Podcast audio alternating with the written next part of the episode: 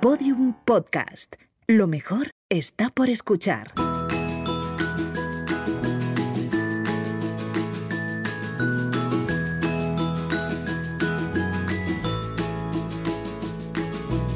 Charlas, un podcast de sonajero de Fisher Price. Bienvenidos a Charlas del Sonajero de Fisher Price, un espacio dedicado a madres, padres e hijos.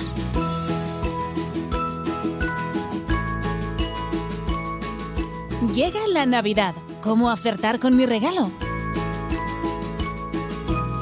Hoy en nuestras charlas vamos a hablar de la llegada de la Navidad a nuestras casas y de cómo gestionar esto con nuestros hijos e hijas.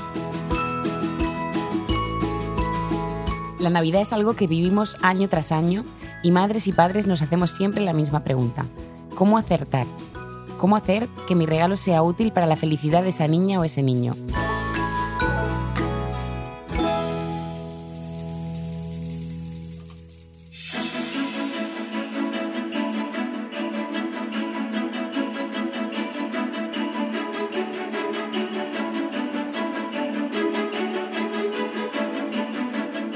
Nos ayudará a responder a todas esas preguntas Raquel Huescar, psicóloga perinatal e infanto juvenil. Lo primero de todo, y antes de escuchar a nuestras mamás, ¿qué tres cosas tendríamos que tener en cuenta a la hora de pensar en un regalo para nuestros hijos e hijas? Yo creo que es muy importante que tengamos esto en cuenta, que esté adaptado a su edad, por supuesto. Eh, es, eh, esta idea también eh, de las bicicletas se compran más grandes o que los juguetes se compran para un poquito más mayor, pues esto en general no beneficia. Realmente observar a nuestro hijo, le conocemos realmente qué es lo que le gusta verdaderamente. A veces se nos va la mano como intentando buscar el juguete educativo perfecto. ¿Sabes? Sí, y si no, claro, y si no le atrae, pues es que eh, no hacemos nada. Entonces, observar a vuestro hijo, conocerlo y entonces comprar un juguete acorde un poco a sus necesidades. Sí, yo creo que eso lo pecamos mucho las madres primerizas de, de eso, ¿no? De, de mirar lo que te gusta y comprarlo y luego no, no sabes las habilidades que va a tener tu, tu hijo y- o los intereses. Claro. Luego hay una cosa muy buena y es que efectivamente a veces uno se adelanta a comprar cosas, pero si hacemos limpia en casa y organizamos los juguetes de otra manera, de repente aparecen nuevos juguetes que de repente no habían caído en ellos y que recuperan sí, el sí. interés. Entonces podemos ir como rotando juguetes, ¿no? Pues ahora eh, vamos a escuchar a nuestras mamás, comentamos sus opiniones y continuamos la charla. Fenomenal. Hola, buenas tardes. Soy Verónica de Valencia. Pues las características para un buen regalo para mi hijo simplemente es que le guste, que lo vaya a usar, que lo vaya a disfrutar y, que pueda sacar provecho de eso, tanto si es educativo como si es de ocio. Me gusta regalarle cosas que sean parte de, de su día a día. Él hace mucho deporte, le gusta leer, le gusta dibujar, pero ahora ya va teniendo capacidad de elección y me gusta que, que- que él decida también un poco, ¿no? Y que sepa lo que tiene que pedir. Hola Vero, me llamo María y te hablo desde Cartagena. Pues busco que sea un juguete que fomente eh, la interacción con otras personas, o sea, que no sea un juguete para jugar solo, o en el caso de que sea un juguete para jugar solo, eh, que pueda jugar, o sea, que pueda desarrollar el juego libre, el juego simbólico, que sea capaz de desarrollar con él eh, habilidades, ya sean tanto psicomotrices como psicológicas, emocionales, eh, que desarrolle la creatividad, la imaginación. O sea, a la hora de buscar un regalo que sea un juguete, sí indago mucho en ese juguete, no compro lo primero que pillo, digamos. Hola, ¿qué tal? Mira, mi nombre es Amparo y mira, yo pienso que el mejor regalo para mi hija en este caso, pues es cuando paso tiempo con ella, el poquito tiempo que me queda de poder estar con ella porque estoy todo el día trabajando, pues es hacer cosas juntas. Si tenemos juegos, pues eh, sí, comprarle juegos para jugar juntas, leer juntas, incluso también pues a veces jugar juntas a, a las muñecas si es necesario. Es decir, cualquier juego que sea jugar juntas. No puedo estar más de acuerdo con Amparo. El mejor regalo para nuestros hijos eh, desde luego, es el tiempo compartido. Pero no solo por una razón eh, lúdica y placentera, sino porque lo que necesitan nuestros hijos es seguridad en el vínculo. Es decir, eso les va a permitir explorar el mundo, sentirse a gusto consigo mismos, poder aprender más adelante. Está demostrado que los niños con un apego seguro y que tienen un vínculo de seguridad en su familia, después son capaces de aprender mejor y tienen menos problemas de conducta. Por tanto, eh, ya no es únicamente que es lo más importante, el placer compartido, poder conoceros, incluso para, para, las mamás y los papás, pero que, no hay placer mejor que olvidarse un poco del día a día, dejar el móvil a un lado, sentarte, mirar a tu hijo a los ojos y dejarte llevar por, por el juego, porque además eh, el juego de los niños es apasionante. A mí me parece, no sé qué te parecerá a ti, pero... Ah, bueno, a mí me encanta, no es que no solo le enseñamos, sino yo creo que aprendemos más las mamás y los papás con ellos que, ellos de nosotros muchas veces. pues, ¿cómo, ¿cómo le enseñamos a nuestros hijos e hijas a compartir? Yo creo que la primera parte es, si, observamos a nuestros hijos cómo, cómo están eh, jugando, eh, cómo lo hacen, no llegaremos a un punto de avasallar. Es decir, yo creo que hay una parte muy importante de respeto al juego que eh, tiene que ver con observo lo que hacen, me fijo, qué es lo que requiere de mí, me dejo llevar, ¿no?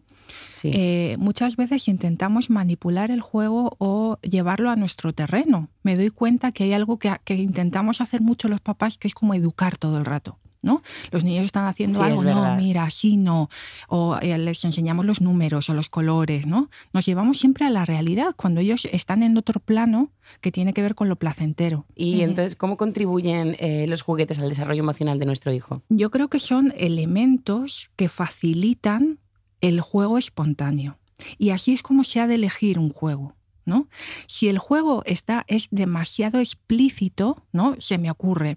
Estos muñecos que de repente hacen de todo, ¿no? Cuanto más ambiguo sea el juguete, más deja volar la imaginación y la creatividad de los niños. ¿Y qué piensas de que sigan existiendo eh, juguetes para niños y para niñas? Es que yo creo que, es que no hay juguetes para niños y para niñas. Eh, por ejemplo, a los niños pequeños los carritos de bebé les encantan. Sí, sí, sí. Pero bueno, que, yo creo que hay en la sociedad una serie de estereotipos fijados y una serie de ideas en las que tenemos que trabajar todos conjuntamente. Pues sí. Entonces, ¿cómo podemos hacer que valore lo que les regalan? Yo creo que en la elección, si hay un deseo, el niño lo va a valorar. O sea, yo creo que es importante seleccionar el número de regalos. Sí, a veces menos es más. Totalmente. Sí. Pues vamos a escuchar ahora las experiencias y los consejos de nuestras mamás y papás y lo comentamos, ¿vale, Raquel? Muy bien. Los trucos que tengo yo para que valore los, los regalos, pues primero intentar no hacer muchos, porque creo que que cuando los llenamos de regalos pues también pierden, pierden valor. Y luego también lo que hago yo muchas veces es eh, les escondo juguetes y les saco otros. Entonces al cabo de dos, tres meses cuando veo que ya lo tiene arrinconado y que no le hace caso, pues se lo, se lo escondo, se lo guardo y le saco otros que tenía guardados. Y de esta forma pues parecen otra vez nuevos. Y a ella pues le, le hace ilusión. Hola, buenas tardes. Soy Verónica de Valencia. El consejo que le daría a otros padres, pues simplemente es que creo que en esta sociedad estamos consumimos demasiado y a todo le decimos así a los niños por su felicidad y creo que al final la felicidad es otra cosa. Así es. La felicidad es otra cosa y yo creo que lo que hablábamos antes del tiempo compartido es el mejor regalo para los niños. Pues y, sí. Y ellos es lo que están deseando realmente, que pases tiempo con ellos. Sí. Pues ¿y qué importancia tiene trabajar la frustración cuando no llega lo que el niño o la niña quiere? Bueno, es que yo esto creo que pasa a veces también. Es que eh, esto va a pasar del todo sí o sí, porque eh, la frustración es inherente o la limitación es inherente a la vida. O sea, eh, siempre hay algo que no va a encajar directamente con lo que ellos tenían en mente. Ya. Y yo creo que es que no es que sea positivo, no, es que es la vida. Te voy a lanzar otra preguntita. ¿Necesitan hoy los niños estímulos más desarrollados para fomentar su creatividad? Mm, estímulos más desarrollados, no lo creo. O sea, yo creo que necesitan la suficiente estimulación, un entorno lo suficientemente estimulado como para poder ayudarle a desarrollar su creatividad, pero un entorno muy estimulado no creo que favorezca, ¿sabes? Entonces, eh, ¿hasta qué punto o hasta dónde sí, hasta dónde no? ¿Sabes? Yo creo que hay que encontrar un equilibrio entre actividades al aire libre, actividades en casa, eh, todo el tema de pantallas, o sea, que haya un equilibrio en ello. ¿No? ¿Conoces la ley de, bueno, supongo que sí, lo de la ley de los tres regalos? Uno para leer, otro para Ah, aprender sí. y otro para jugar. Ah, sí, bueno, es buena idea. ¿No? Eso sería, yo creo que, que eso está muy bien. Nosotras la intentamos aplicar en casa. Sí. Hablamos con los abuelos, decimos, va, Sí. pues aquí un libro, aquí algo práctico, no algo de, de ropa y siempre un juego, porque un juego al final es lo que los niños se desarrollan jugando. Bueno, está muy bien, me parece muy buena idea. ¿no? Yo creo que es algo que, que muy podríamos tener en cuenta para... Sí, sí, Pues sí. nada, Raquel, aquí terminamos. Te queremos agradecer que hoy te hayas acercado a las charlas y compartir tu amplia experiencia. La verdad que es de gran utilidad escucharte hablar. Y te vamos a pedir que resumas en tres los consejos para las mamás y, la- y los papás ante la llegada de los regalos y cómo acertar a la hora de gestionar todo lo que la Navidad conlleva. Pues mira, el primer consejo sería regala a tu hijo tiempo compartido. Es el mejor regalo que le puedes hacer, Pues desde luego, para ti eh, y para ellos, ¿vale? El segundo es, observa a tu hijo, fíjate en lo que le gusta y adapta el regalo a aquello que realmente le resulta a él placentero. Por más que nosotros queramos eh, juguetes educativos, también hay que tener en cuenta el hijo real y el hijo que tenemos y lo que a él le gusta. El tercer consejo sería, eh, y es importante, este juguete realmente es un juguete que despierta imaginación, que favorece que hagan historias, que fomenta que puedan tener diferentes usos y va a favorecer, o por lo menos yo espero, que pueda estar un ratito jugando con él. Pues ese es el juguete adecuado. Pues muchísimas gracias de nuevo por Nada, acompañarnos y esperamos escucharnos pronto. Un abrazo. A ti, un abrazo.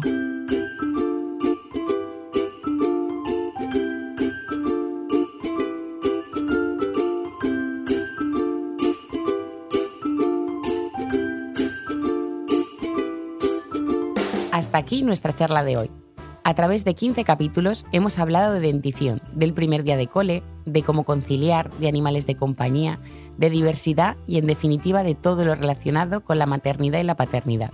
Por mi parte, agradecer la confianza y la colaboración de Fisher Price por haber hecho posible esto. Desearos una feliz crianza y ojalá estos episodios os sirvan de guía. Un abrazo y nos escuchamos pronto.